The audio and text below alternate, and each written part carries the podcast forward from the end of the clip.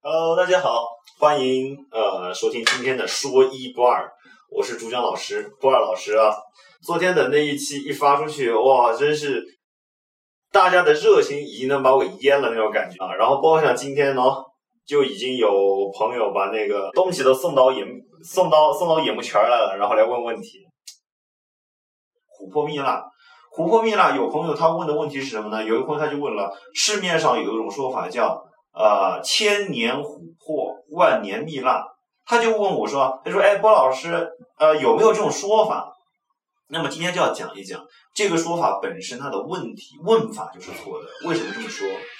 琥珀和蜜蜡它是树脂，就是你看像那个树皮，松树、柏树，呃，割开了之后，它不是有那个树枝留下来吗？就是以前我们说那个松香，它不是会留下来吗？稍微硬了之后，那就是松香。那时间再久一点，那就变成我们学名叫科巴酯，啊，科巴酯。那年份再久，一般是两千万年以上的这样的一个树脂的化石，树脂它石化之后，它就成为琥珀和蜜蜡。千年万年形成不了琥珀和蜜蜡，琥珀蜜蜡至少是两千万年以上的这样的一个时间段，它才能形成得了。所以千年和万年这种说法本身就不对。其次，琥珀和蜜蜡是同一种东西，那么为什么会分开有两个名字呢？英文它都叫 amber，但是透明的呢它就叫琥珀，不透明的它就叫蜜蜡。那跟时间长短没关系。那个在琥珀里面有一种东西，它叫琥珀酸，琥珀酸的含量越高，它就呈现出不透明的那么一个状态，就叫蜜蜡。琥珀酸越低，呈现出透明的状状态，或者是半透明的状态，这样的都都就都叫琥珀。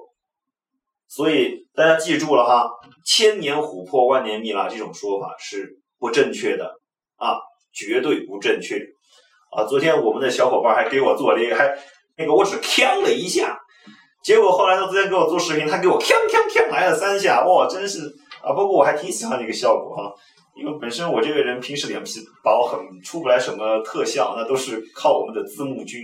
所以千年琥珀，万年蜜蜡这种说法是绝对错误的啊，绝对错误的。好，说回来，今天这个朋友送过来的这一串儿，呃，这串东西我今天拿过来一看，我就说哟，这东西还挺有代表性的啊。这串东西你说它是假的吧，它不是假的，但是你说它真呢，它又不完全真，为什么呢？这串琥珀。我这么说，乍一看这个颜色像是市面上常见的血珀，近一点儿，哎，仔细一看，它里面好像的确有一些包裹体。但是如果我们再都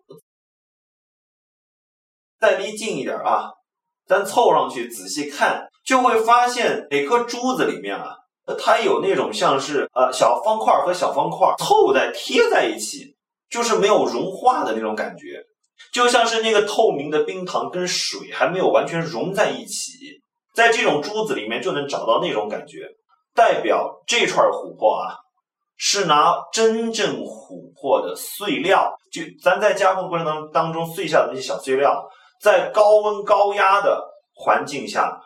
重新融化熔融之后，二次加工成的琥珀和呃，或者是啊蜜蜡也有这种工艺。那么这种我们一般就叫二代珀或者是二代蜡。那如果说您说就是说买来当个饰品，那只要价钱合适啊，其实也不是不能玩，也不是不能玩哈，只不过就是看您的心态，看您就是说怎么样去定位它的了。呃，好了，那今天的也就讲完了，今天的内容就这么多啊，期待下次和您。啊，再说一不二，啊，再相见，谢谢。